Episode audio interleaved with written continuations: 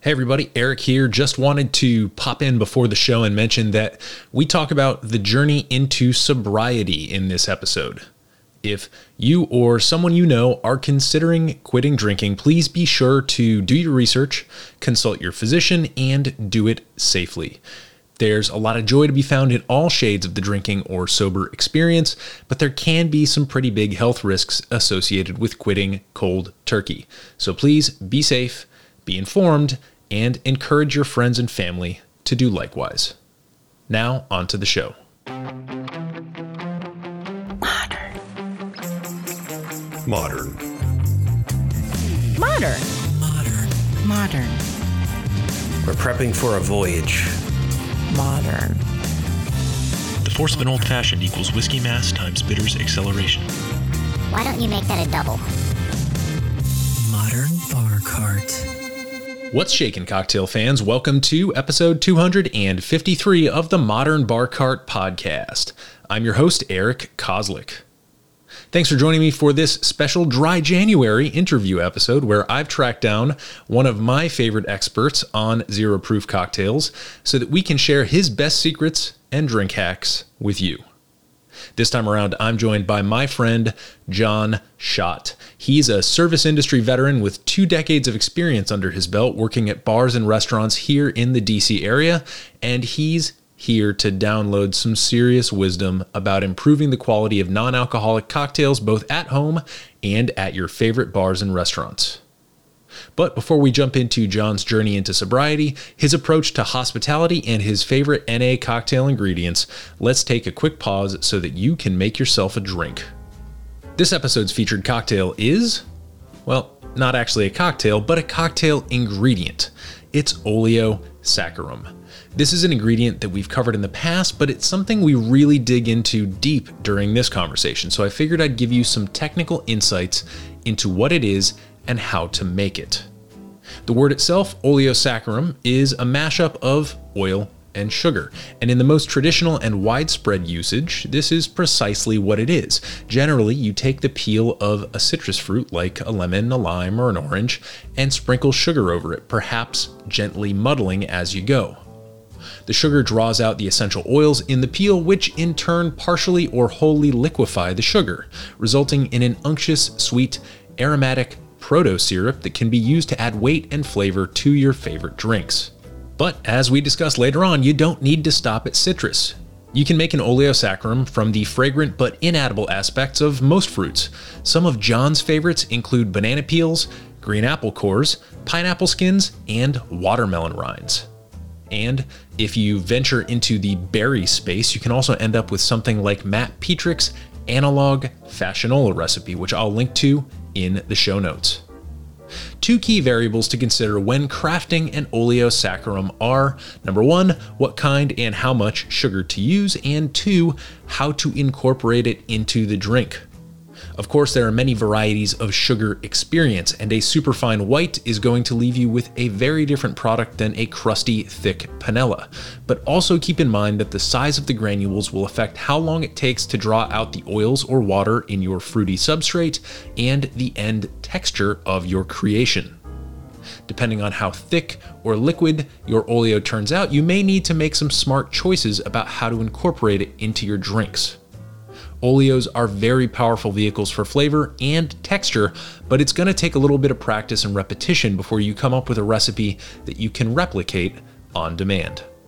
So, now that you've got a fun new way to upcycle the inedible parts of your fruit, let's turn our attention back to the interview. In this wide ranging conversation with bartender and drink consultant Jon Schott of Riff Raff Drink Company, some of the topics we discuss include the state of the non alcoholic drink space and why language and placement are tricky and need to be dialed in for every unique bar or restaurant menu. John's personal journey into sobriety, including a brief detour selling home security systems and his return to working behind the bar. This also leads us to think about some of the softer nuances of making drinks of all sorts, how hospitality is an ingredient, how to make people feel good before anything goes into their body, and why drinking is ultimately about knowing yourself. Then we explore some of Jon's favorite hacks for making great non alcoholic cocktails at home, which he's currently publishing as a series of videos over on the Riff Raff Drink Co. Instagram page.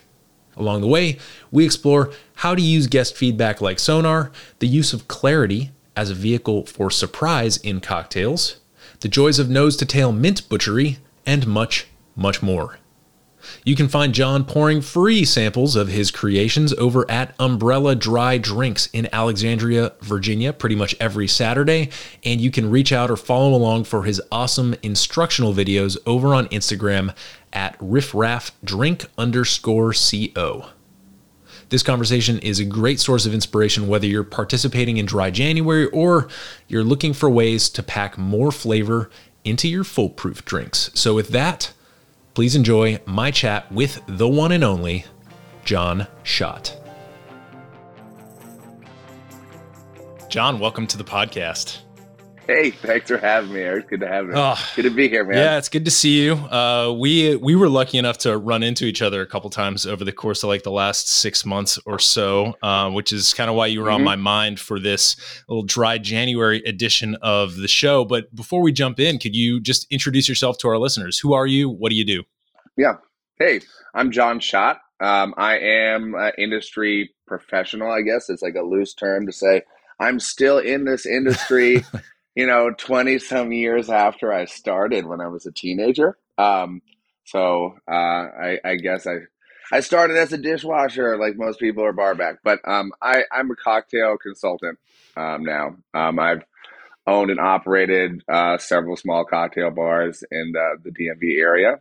Um, and now here I sit as cocktail consultant and loving dog dad. Yeah. and that's and that's and that's me in a nutshell. I've, I've been lucky enough to compete on the national level like about a half dozen times now, um, cocktail competitions and um, and then earlier days flair. So Yeah, I guess that's me in a little nutshell there. I love it. I love it. Yeah, it reminds me of the um, the the saying of like the second best day of your life is when you buy a boat. The best day of your life is when you sell the boat. It's kind of like yeah, no kidding, right? No kidding. yeah. Uh, so but but again, but those those places because they provided, we got to hang out. One of those two times we hung out, we had to see each other. The one was that when you were judging the competition, yeah, and that was my last shift uh, with the company. And there couldn't have been a cooler way to close it out, right? A bartending competition. It was tight, the competition, was. and it was, and a lot of good energy in that room. So this is a fun, this is a fun way to go out. yeah, yeah, absolutely. Well, yeah, lots of good memories about that. But we're here today to talk a little bit about your, I guess. One of your primary focuses now, which is zero proof, Yeah. or like, what's your preferred no ABV cocktail name? Oh my god! You know, honestly, right now it's an interesting line of like because like okay so for me I, i'm it, depends per restaurant honestly like how they want to phrase it. Um and you know how restaurants even menus for drink names right people like to say do you just say this is uh, a manhattan? And then you just say what your riff is or do you have some sort of punny name for it right? Um and it's kind of uh kind of like the same way with um a spirit free drink you know uh, or an alternative or NWA or NA. Um, mocktail, I think, sucks, right? Like straight away. Um, it's in the name, and I think that word words are important, you know, and um, it's right there in the name. And and I think that anything that's like an NA, a spirit free, a dry drink, right? It's already going up an uphill battle. So for other people to sympathize with their their friends going out with them, a mocktail doesn't really ring. Um, you know what I mean? Especially if it's a place where they really put some care and thought into those uh, into that drink. Um, so that's like a really bad answer for you, right? I'm like, I don't have a great one because spirit free doesn't really ring or roll off the tongue, right? It doesn't necessarily hit the ear well. Mm. And like I like to joke around and tell people I'm a spirit freak, right? Because like I love spirits in general, Mhm. but if I spell freak with a free, I'm just not drinking.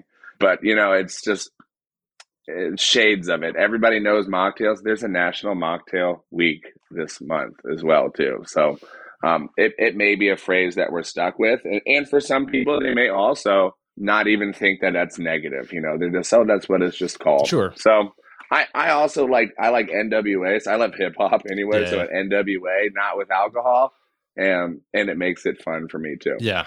Well, I, I mean, yeah, in one sense, a bit of a tricky answer. In another sense, I think it highlights one of the, I guess, characteristics of the space, which is it's kind of squishy. It's hard to pin down. Yo. It's hard to do well.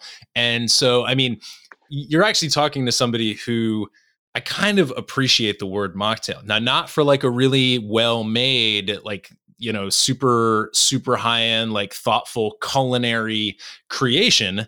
I think that's a non alcoholic cocktail. But I, I think, I think like, if we're if we're getting really bent out of shape about mocktail, we also have to go and attack mock next shirks and mock trial teams and you know all the other all the Oh, all the other mocks that that kind of you know mock turtle soup, you know, like down. Eric, I'm just a I'm just sensitive. Okay, I'm a sensitive guy. All right? No, I got you. Um, I got you. but but but it does. It's clever at least, right? It rolls off the tongue. Well- mocktail. People are used to it, and and to be fair, if people are like, "Cool, that's what it is," and accepting instead of saying, "What the f is that?" and why would I why would I even want something without alcohol? Like, we'll take it. You know what I mean? I'll mocktail. We'll take it. Well, and that's my favorite thing about that word is rhymes with cocktail. It's not a Yeah. cocktail, but it kind of rhymes. It's in the same space, but it's not quite the same. It kind of what it does is it activates what I uh, kind of refer to as the uncanny valley.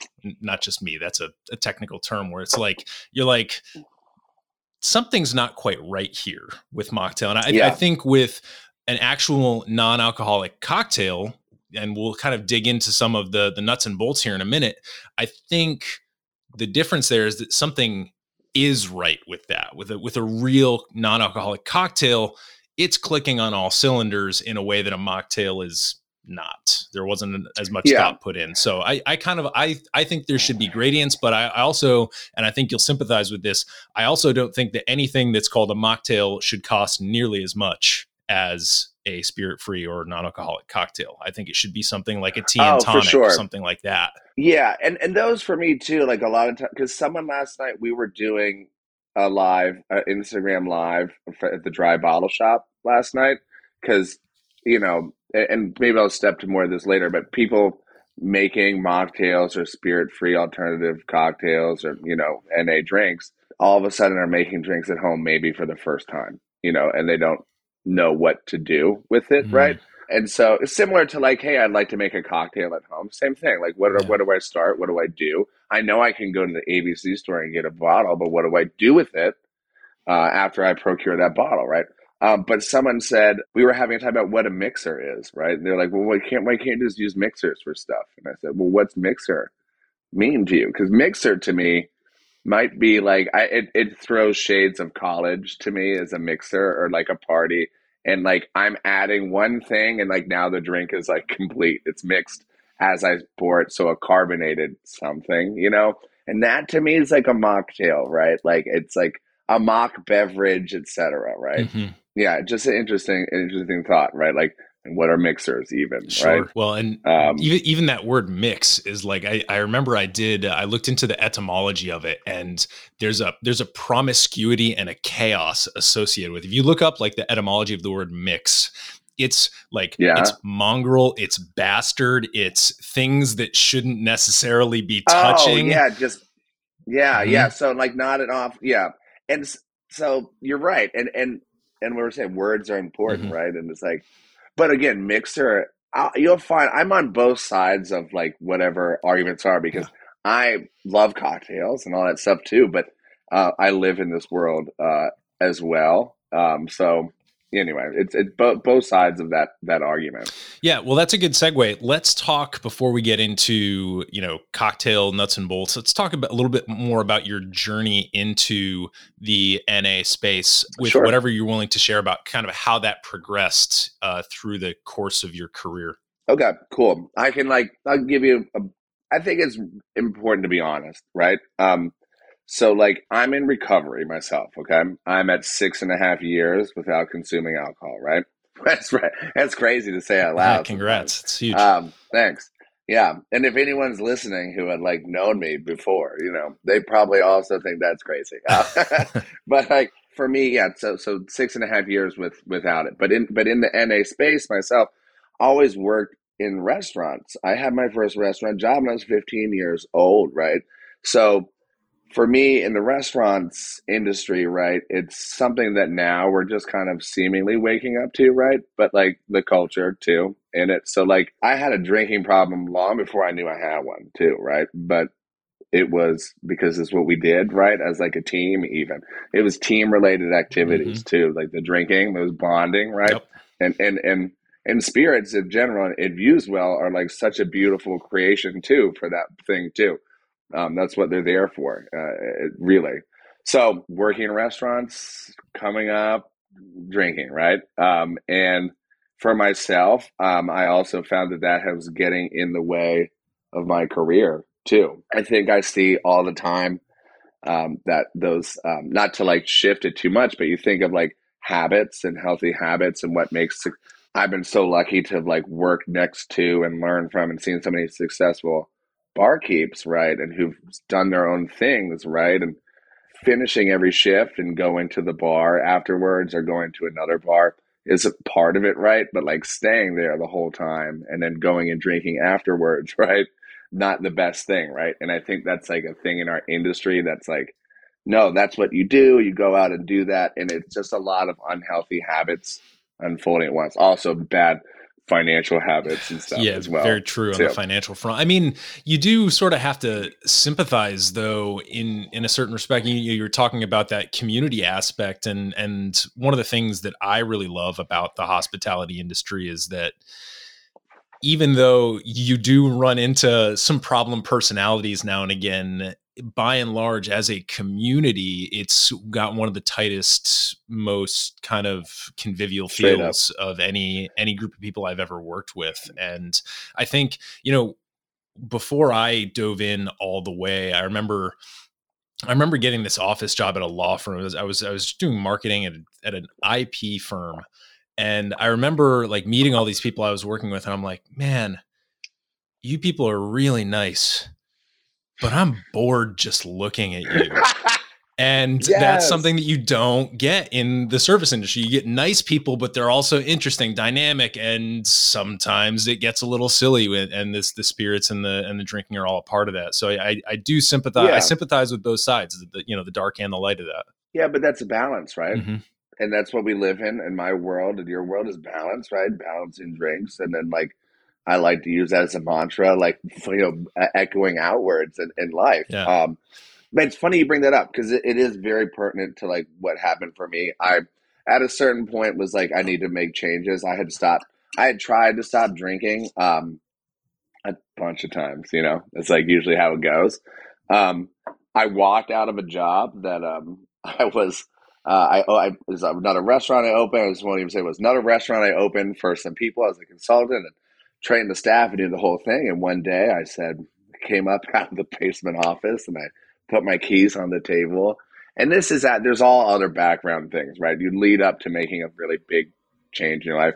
And I said, I really had to apologize. This is my immediate notice. I'm so sorry for doing this. Um, I'm like pretty drunk at this point too, just to be clear and like not to be awkward, but the kind of drunk where like you wouldn't know I was drunk because of how much you know what I mean? I'm on a regular day basis. And I said, I'm so sorry. I've been in the basement drinking like all day long and nobody even noticed.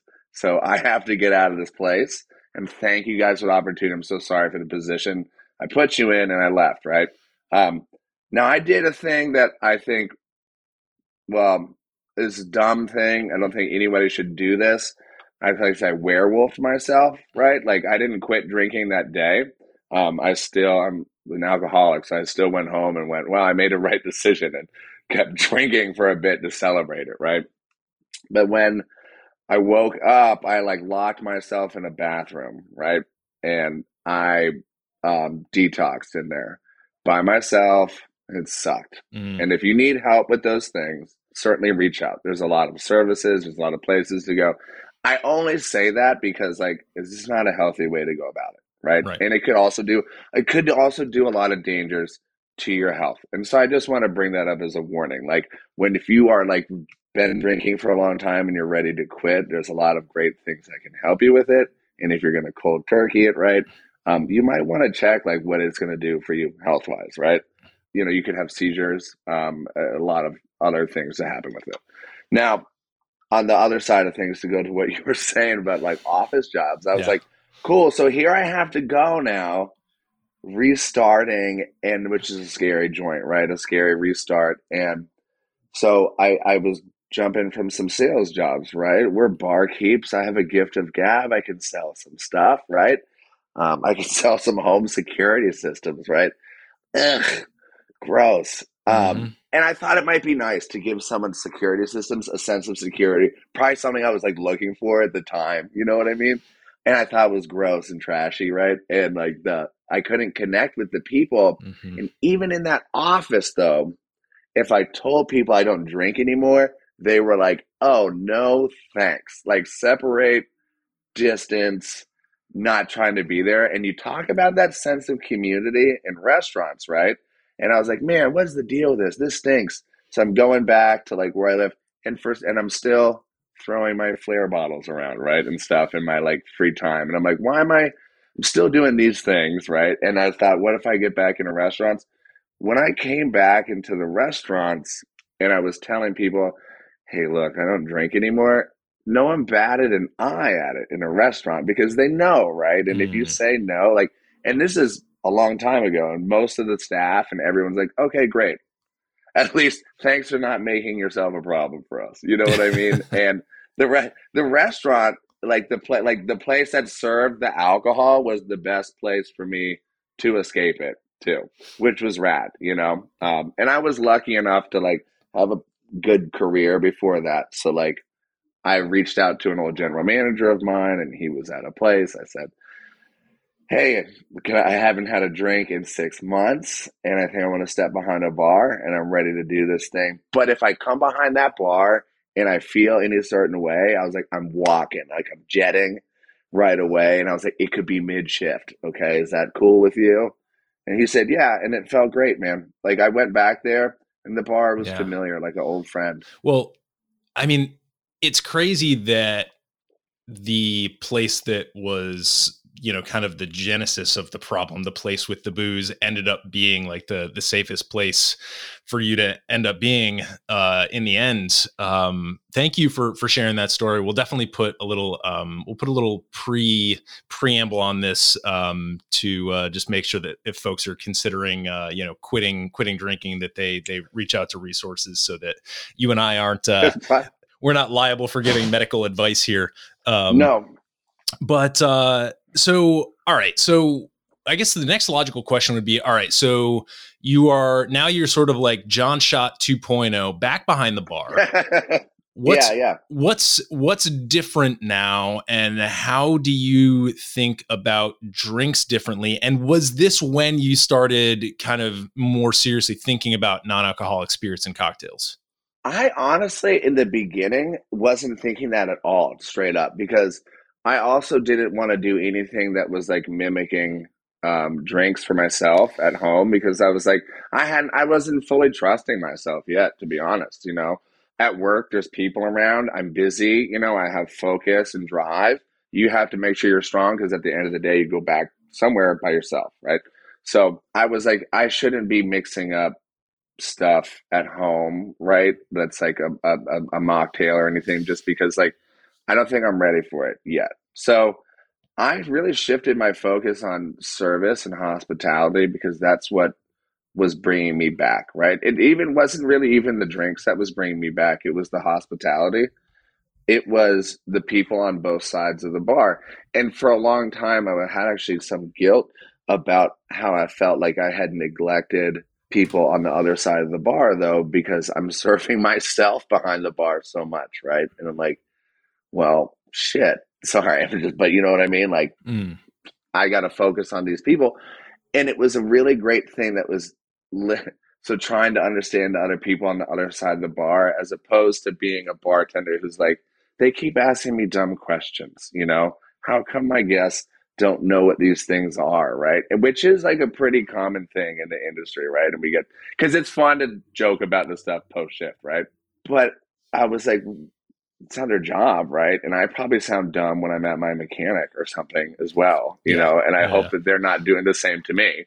So just listening to what people are saying on the other side of the bar and, and going from there on building a drink, like it kind of going into it like I was blind almost because I wasn't tasting, I was doing stuff by nose, classic kind of builds, but then, you know, I was making cordials or making syrups or whatever and tasting those on their own and seeing where the drink might go from there.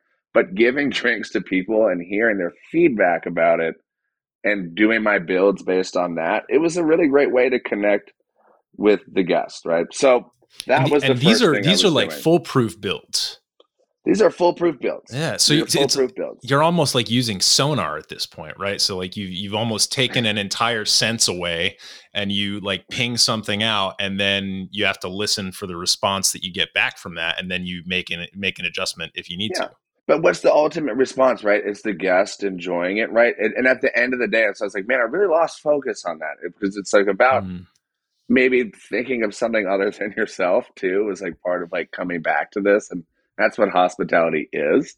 You have a team of people you're working with, and then a group of people you're serving, and you have to have be considerate of a bunch of other people's thoughts, feelings, emotions, whatever. I think it's what makes restaurant people empathetic and great. So, um, yeah.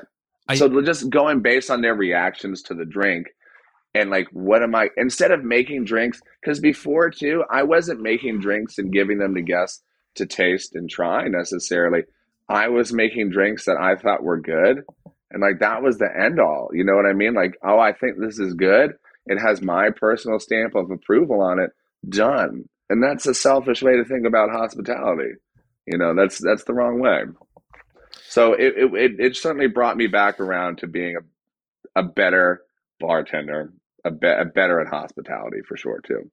And one of the things that I noticed when back in like 2016, 2017, the conversations at places like Tales of the Cocktail and, you know, conversations being held at, you know, like guild meetings, stuff like that.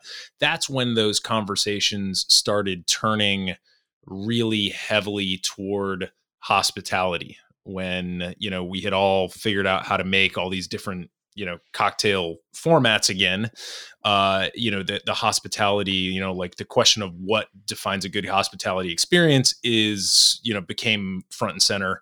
And then very soon after that you saw sort of the the health and wellness questions pop up. So i do think that health and wellness kind of trails along right side kind of as a sidecar to that the notion of hospitality. So I, I think i think your story is is actually you know pretty pretty in line with kind of the way that like Mhm.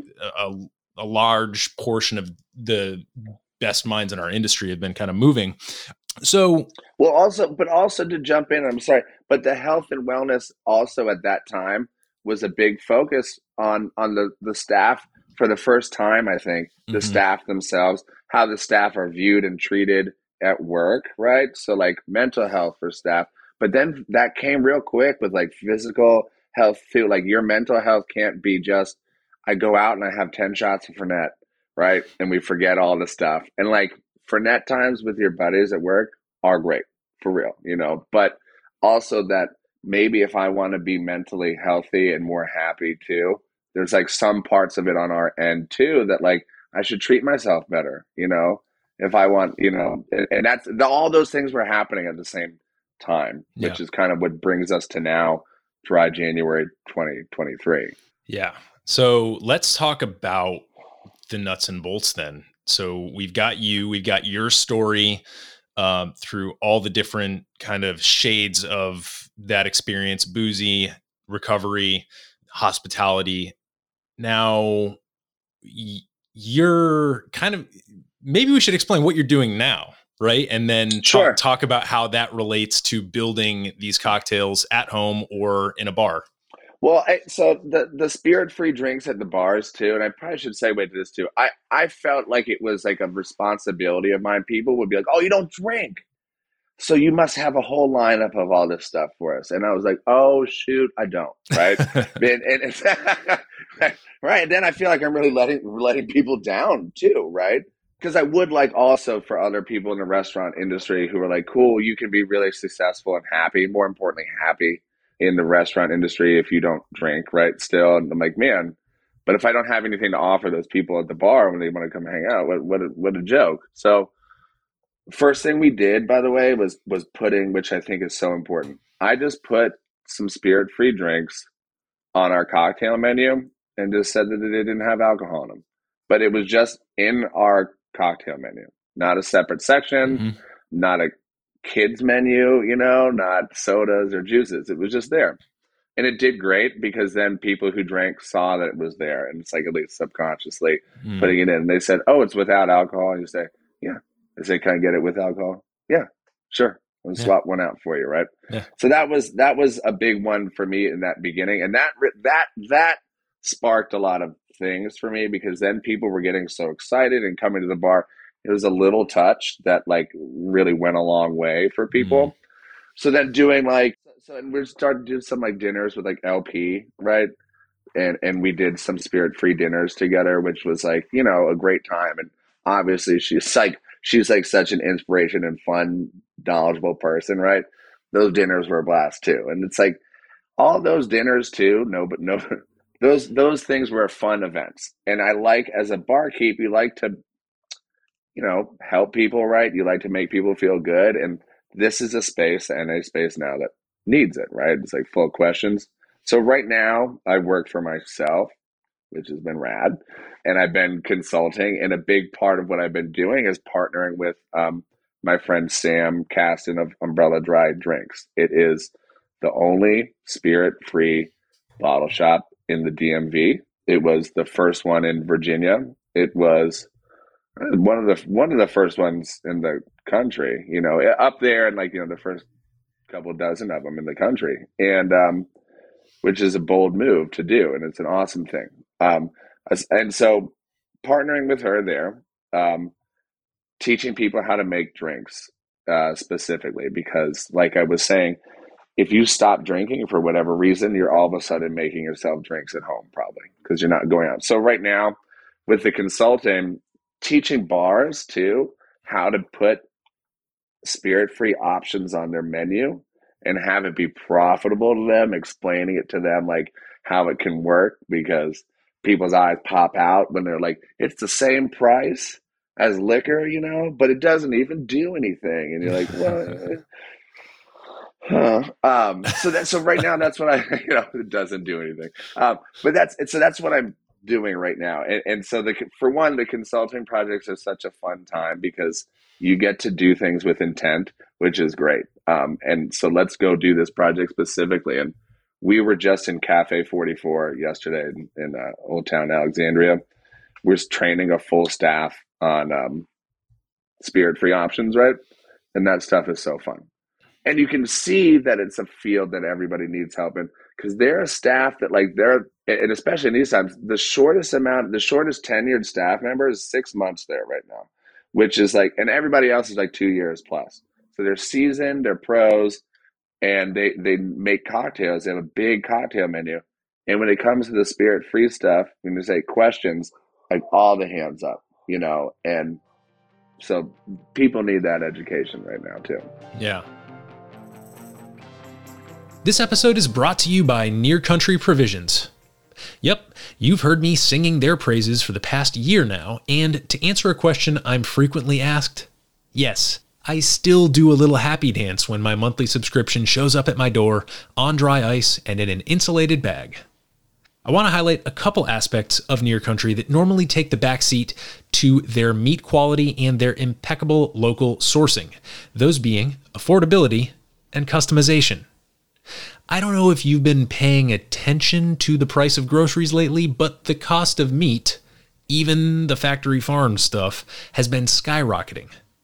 But because Near Country keeps things local to the Mid Atlantic, your meat doesn't have to travel far, and it doesn't change hands half a dozen times before it hits shelves, meaning you don't have to pay for all those markups from middlemen. Every time I do a price comparison between Near Country and the grocery store, I'm blown away by the quality that I'm getting relative to the cost. And when it comes to flexibility, I've never worked with a subscription service where I have so much control. Let's say, for example, that you've got something against pork chops. Every month, Adam and his team send around a survey that allows you to say, hey, I don't want pork chops this month. Or, I don't want pork chops ever again. Or, a more reasonable request, I'd love it if you could include pork chops in my delivery every month. Preferences change, diets change, and special requests and cuts are always on your mind at certain times of the year. And Near Country gets that. They bend over backwards to help meet your changing needs. Head over to nearcountry.com and enter the code BARCART, all one word, that's B A R C A R T, when you sign up for your subscription to receive two free pounds of bacon or ground beef in your first delivery. And believe me, you'll be glad that you did. Now back to the show. Well, you said something that I thought was a, you know, you know, it's it's it's darkly funny, right? It doesn't even do anything. But on the other hand, to me, that's like that's something I always crave in a spirit-free cocktail. And I can I can certainly share with you that I've had experiences with spirit-free cocktails that I've actually enjoyed a number of times that would fit on a single hand of fingers, right? Like it, there have not been too too many really memorable spirit-free cocktail experiences Yeah. that I've had. And what I'm always craving, what I, I'm always craving, I find, is that what is it doing? And so, like, you know, something that I've often found myself playing with is like, all right, like whether it's doing something functional, right? Whether there's some caffeine in here that's like moving me up in energy, or whether there's some sort of like adaptogen or like like let's like even if Mhm. there was a drink that like really operated on turmeric and was like oh Yeah. yeah, like hey here's this like functional like it's anti-inflammatory and like you're gonna drink this and you know it might you even if it's just you know quote unquote the placebo effect of knowing that you're drinking turmeric well turmeric still does have those wonderful anti-inflammatory and you know side note it's delicious Yeah. Right. qualities um and so it is it is doing something in that respect and so do you ever think about that like as a as a way to come up with zero proof cocktail specs that are interesting and more compelling than just saying like than, than just swapping out the booze for like you know x x non-alcoholic whiskey if that makes any sense Yeah, I don't think that's I for me I, I think you have to it's like with any cocktail, like you can't just like what's the base of my like whiskey sour? You know what I mean? What whiskey am I picking? Something less acidic, right? So like uh, uh, they're trying to as much as you can because I'm adding a significant amount of acid to this final drink build, right? So like you have to consider all ingredients whenever you're making a drink, whether it's with or without. Like they all have to be considered. And the guest always had to be considered too. This drink has to be special and unique because why else are they coming to this place? If it's at my bar, it probably if it's on my bar menu, they can't be able to recreate recreate it at home, right? So now it has to be special and it has to be mm-hmm. fun, right? If it's something that they re, they make at home, we can make it for them, right? But for the menu ones, why else are they coming to the bar, right? And and it's something like it doesn't do anything, right, to like lean in on that because there's like terpenes, right, adaptogens, right, all these different things we can put in the drinks. Now, if you're a person who is on the up and up with some of this stuff, and and and like especially if you're in recovery, if you're mindful of health, etc., you're you're aware of these things. Now, on the reverse side, if you're not aware of them, they're scary words sometimes to people. What's in this can? We know to look at ingredients now, you know, for a long time, but they're like, oh, what is it? It's from what plant? This must be terrible for me, or something. Or I don't need all that, you know, is sometimes those things can muddy it. But the very root of like a cocktail for me, like what does it make? It makes you feel good. Like the ethanol, sure, right? Will will make you change your mood. But like the best drink you can ever have, I think, we always joke in our house, what's the best drink you can have? It's a drink someone made for you, right? Just open ended. Some thought, consideration, and time went into it. You didn't have to do anything and it was made. It's a nice feeling, right? Yeah. What's so nice about a cocktail? It's composed, right? Um, there's an art to it. I like reach for a glass that's around. Like here's like a, a rocks glass, right? It comes in a nice glass. It's it's it's put together. So when I'm holding it, I'm all of a sudden maybe feeling good about myself just to begin with. Before anything's gone into my body, right? I feel nice about this situation. So like that experience is nice too. The bar has been luckily set so low for NA beverages, right? That if you're a person who doesn't drink and you go out, a nicely balanced drink like that is awesome, you know. Um, and the, and the ability to get it without having to explain to your server, barkeep, whomever about it, you know, is a great thing. And and so just be able to provide the same experience, right? Because I think if you're an NA person, you're just looking to maybe go unnoticed in the restaurant, you know, and and unnoticed and like, oh, cool, I just got to go in and have a good time for me, and I didn't feel like I poked out at any point, and like the record skip situation happened, and everyone heard me ask for an NA drink, right? So that's one thing I think that the drinks do really, really well, Mm. right? So yeah, I mean, and that's my rant on them. Like just the cocktail experience itself is such a fun, livening thing and like good feeling. Like everyone should get that fun feeling. Yeah. So I, I what, what you were saying about not being able to create it at home is kind of interesting to me because this podcast at its heart is about teaching people how to make great drinks at home. And it's Oh, mostly about I love it. it's mostly about boozy cocktails, right? So so now you've kind of now you're now you've kind of drawn a slight distinction in my mind because I find myself like my gut feeling is that oh, I agree with you on this. But like I can make myself a Negroni as good if not better as any bar within a mile of me right now. Let's say I'm in I'm in DC right now. Totally. Any bar within a mile of me, I can make a Negroni that is as good if not better than the one that they're going to plop down in front of me. I didn't come out of the womb knowing how to do that, but but it's it's attainable. And so does that mean that great non-alcoholic cocktails out at a bar, out at a great restaurant, is that one of is that like one of the big value props for you? Is that it's like, ooh, this is a, this is a level of technicality and execution and intention, like all the other softer, squishier, lovey things that you were talking about.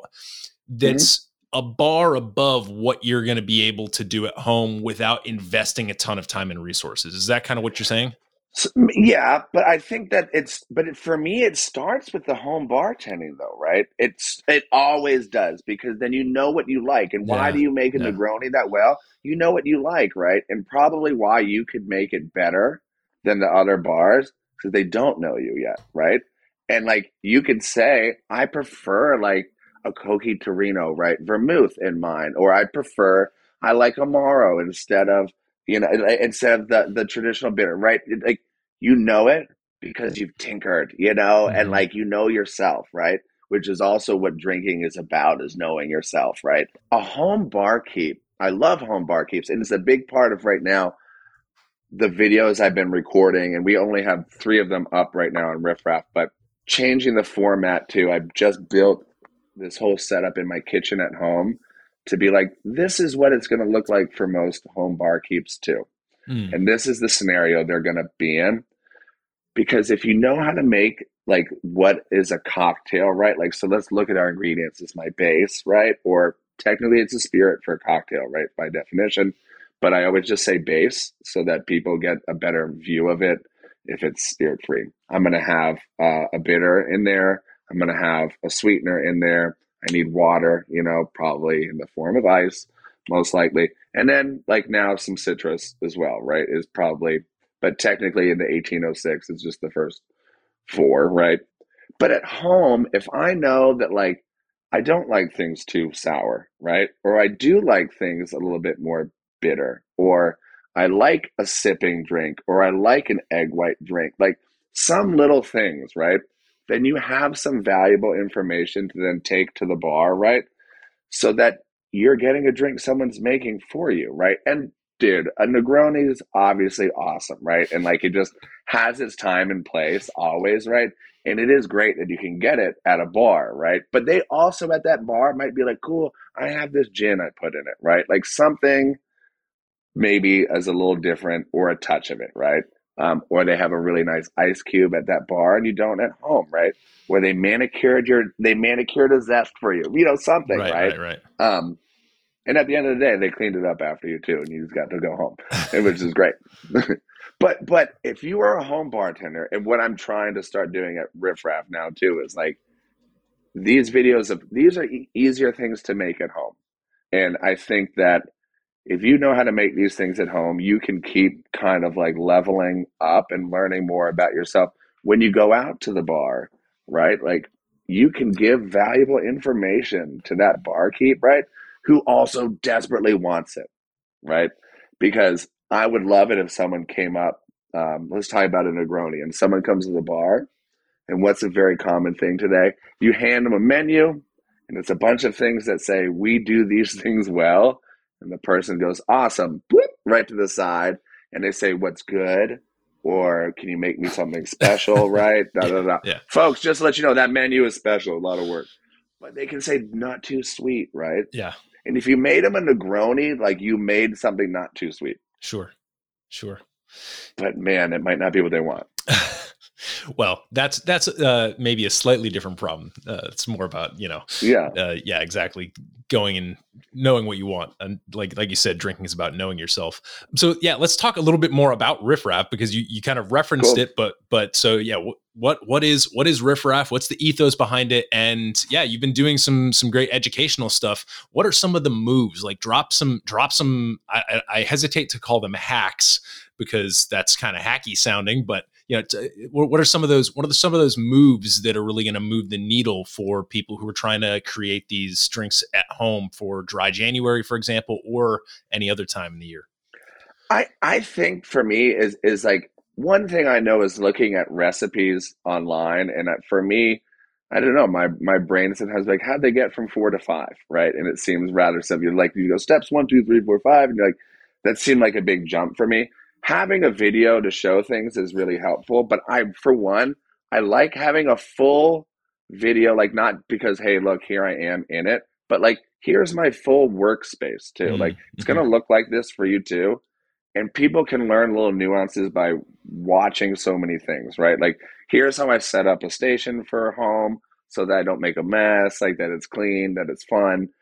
But so that when you're making this stuff, people can connect the dots. It kind of comes from staff training forever, too, for so many years of staff trainings.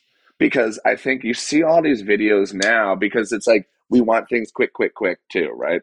And I, I don't really even feel like I need to touch that audience, right? Because cocktails aren't for always those people, right? And it's like a tricky, tricky thing now because you see the videos of you just see a glass and like whoop, something gets dropped in and then cuts another thing drop in and then cut to another thing drops in. I, it's kind of misleading because you're like behind the scenes, that syrup got made, you know, and things like that there and, and there's so many little nuances we learn at the bar. So trying to teach the basic things at the bar that are helpful to people too. Like if you're making a simple syrup at home, you don't have to make a quart of it either. You know, like how much drinking are you gonna be doing? And and to try to make it fun for people too, like how to stir a drink, right? Like if you don't want to buy all the bar supplies, I don't care if you want to use a butter knife. That's fun you know um, we're not at a bar and no one's you're making it for yourself you know as long as they're understanding that like i'm moving the ice as like a unit in the glass and what the ice is doing is it's diluting this drink and it's if it's with with with alcohol it's opening it up right and then if it's without alcohol we're going to dilute it maybe just a touch less so that we keep some good texture to the to the cocktail and weight Yeah, maybe even chill those chill those NA spirits down uh, beforehand. Even is a good, good man good super clever move right there. Like and, and and little things like that and i think like citrus for me is a huge one which now has like citrus tends to become the messy part of the home bartending people don't want to do. And obviously at work too it's like juicing uh, is its whole thing so another thing with riffraff, um,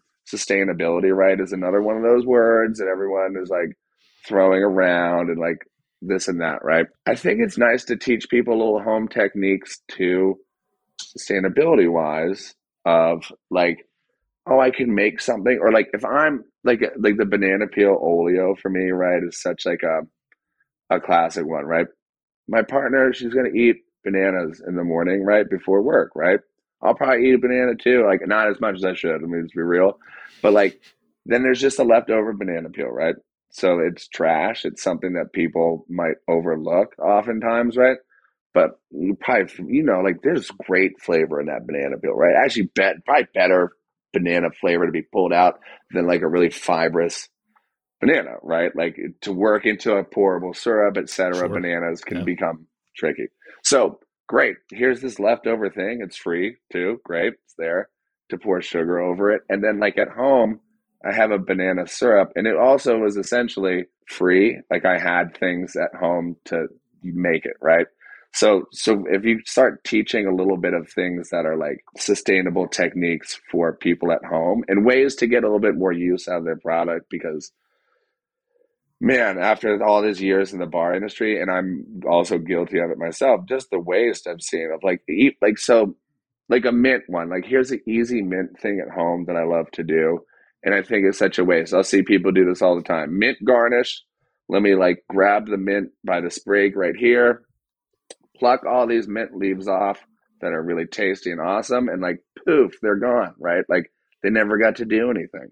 And the sprig goes in, cool. We slap it, woo, right? Mhm. We slapped it, put it in, and that's it, right? But like, so the mint was stripped, right, gutted, and like the mint leaves weren't used necessarily.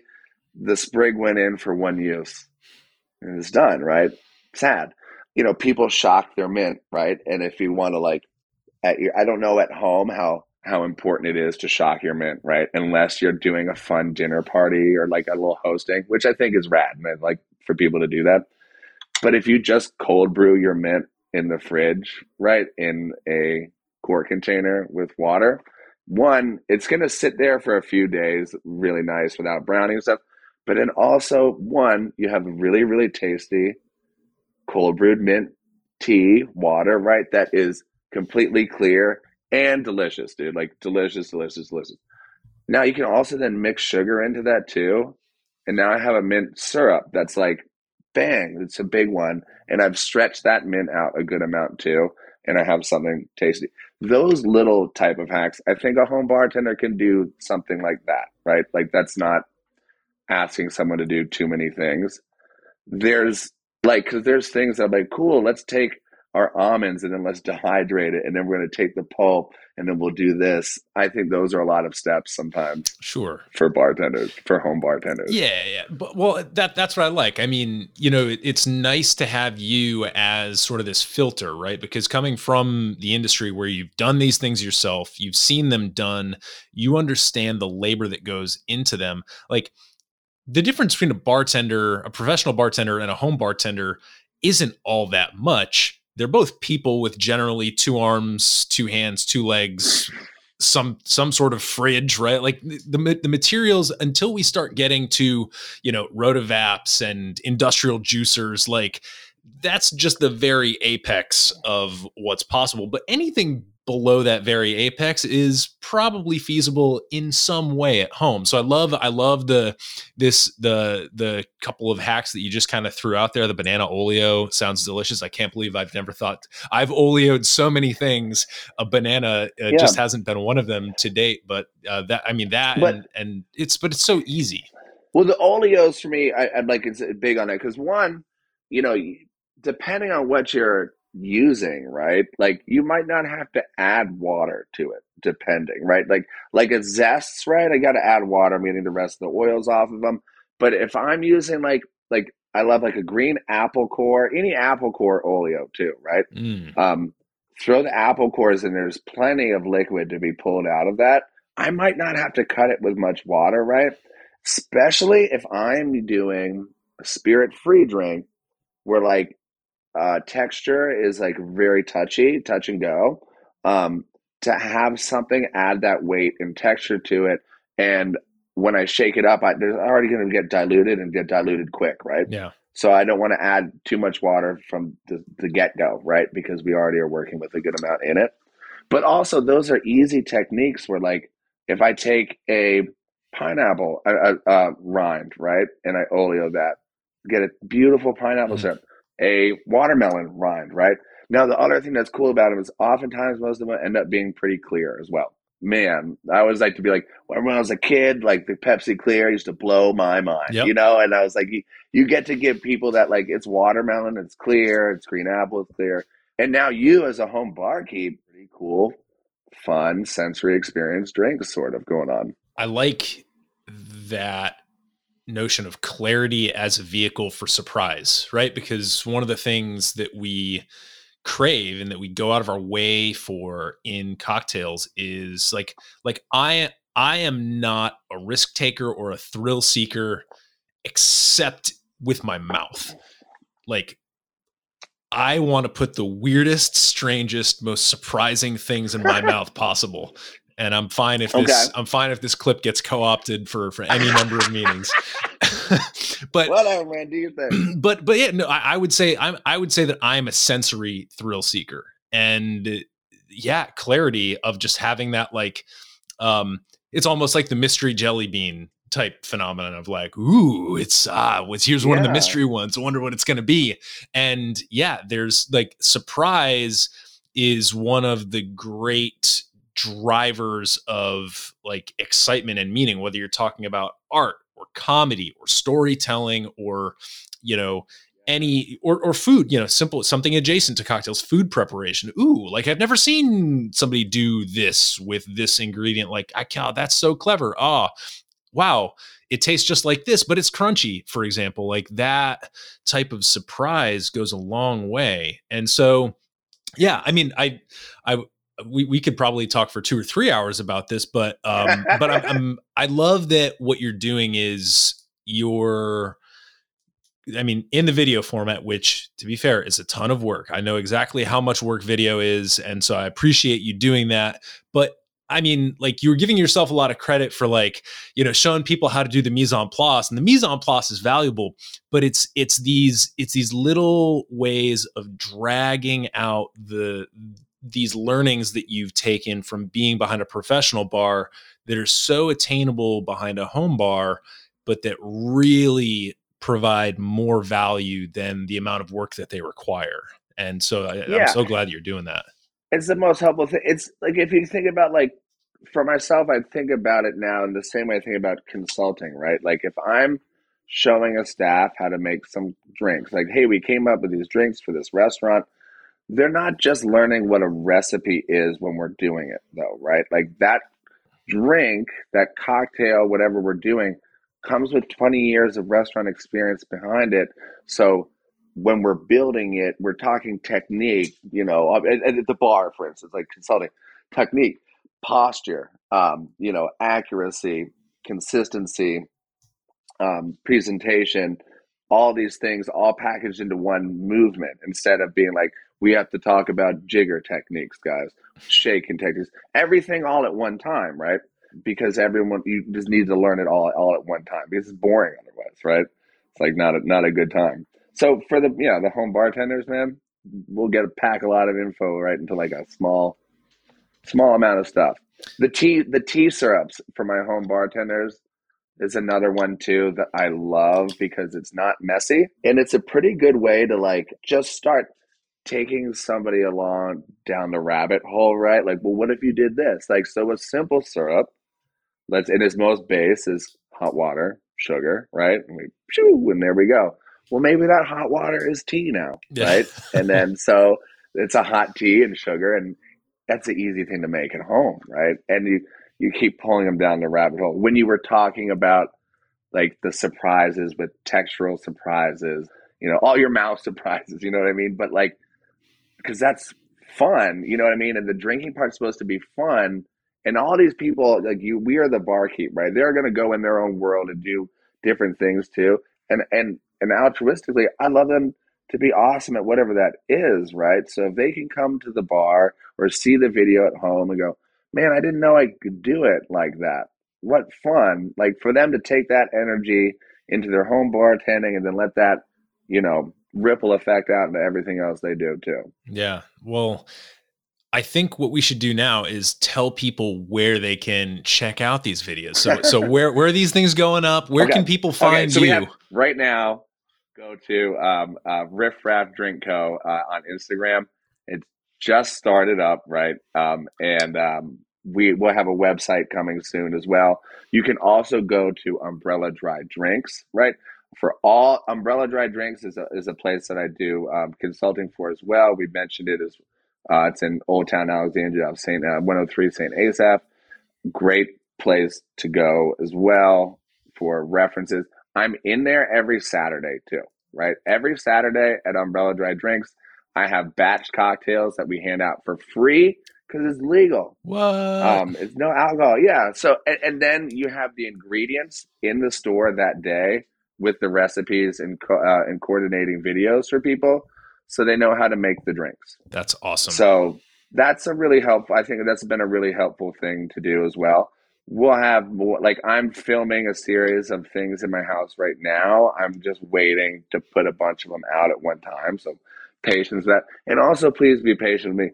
I was just telling Eric before the podcast. I just had my first um, holiday season um, not working in a restaurant for like 19 years. So um, um, I was getting caught up on a little bit of a little bit of rest as well. And to be fair, I also was in the hospital the day we were launching the company, oh my and god. I was like, "Come on, man! Oh, yeah, we were going. Yeah, we're gonna be out at the Mindful Drinking Festival, the first one, and you know, life was like, maybe you should just rest." yeah, yeah. so yeah, riff, Riffraff and umbrella dry drinks, guys. Yeah. Awesome. Awesome. Um, well, Jon, this has been great. We'll have links to everything over on the show notes page at modernbarcart.com forward slash podcast. Yeah, we got to get going here, but I'm going to pick one Yeah. of our lightning round questions for you here. We'll go with if you could have a drink or a meal with anybody in the world past or present who would it be where would you go what would you what would you uh what tasty things would you put in your mouth just paint us a picture Oh, oh my God! You know, I, I would. That's an interesting. That's an interesting thing. You know, I would love to. Um, I would love to have dinner with De La Soul. Um, all three band members of De La Soul. I get to get them in one group. Is my is my cheat, my hack for it. Um, and I would love to uh, have them uh, cook me some food from home. Um, and I was more curious what they would make uh, because it's my favorite group. If, if, if you're young, De La Soul is a group from the 80s. Um, they were with the Gorillaz, and that's probably most recently thing they know. Um, actually, you know what, though? Because that's just a fun thing. I'll be honest. Really, what I would love to do, because I still love the hospitality aspect, and then not to make anybody like, oh, that's sad. Uh, like my past or present, like my mom is past, right? But like the most inspiring person I had in my bartending career because she was like, go for it, right? Most parents are like, ah, I would love to cook her food. I'd probably uh, do like, man, as many courses as I could and as many drink pairings with it as I could. Mm, All spirit free because spirit free drink pairings, you can't burn your palate out. Um, and so you had to be a little bit more deft with it because they can evolve throughout the whole meal too. And um, so probably like cook my mom like a nine course meal with drink pairings, a tasting menu. amazing amazing uh, i love that answer i love i love that it's uh it's sort of designed to convey hospitality to somebody who who really helped you know kind of get you started on your journey um well Jon, again, thank you so much for coming, for talking about dry January and NA spirits and cocktails. And uh, thanks most importantly for being my guest here on the Modern Bar Cart podcast. Oh man, thanks for having me. And it's always good to chat with you, man. It's always fun, man. Always, always eye opening too. Cheers, brother. Cheers, man.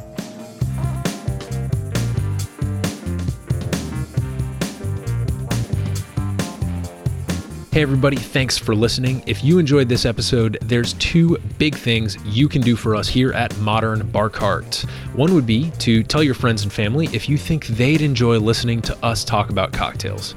And if they don't download podcasts, they can always stream our episodes on their desktop directly from the show notes page at modernbarcart.com. The other thing you can do to help would be to head on over to iTunes or wherever you download your podcasts and leave us a review. Five stars are great, but we're more interested in your feedback. And the beauty is, the more reviews we have, the easier it will be for other folks out there to learn about our show. We're trying to start a cocktail revolution here, and by spreading the word, you're helping us fight the good fight. You can always reach us by emailing podcast at modernbarcart.com if you're looking for cocktail or bartending advice, or if you're a pro who would like to pull up a mic and be interviewed for all to hear. Also, definitely follow us on Instagram and Facebook at Modern Bar Cart for cocktail porn, recipes, and entertaining tips. And keep an eye out for new product releases and special offers, which are happening all the time. We love our listeners and we really enjoy giving you exclusive discounts and sneak peeks at our latest and greatest cocktail projects. This episode may be over, but for you, the mixological fun and adventures are just beginning, so remember, folks drink responsibly and experiment boldly.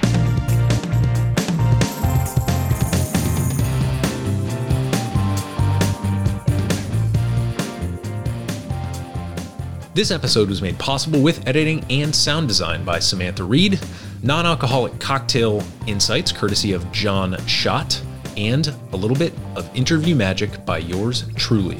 This has been a Modern Bar Cart production, copyright 2023.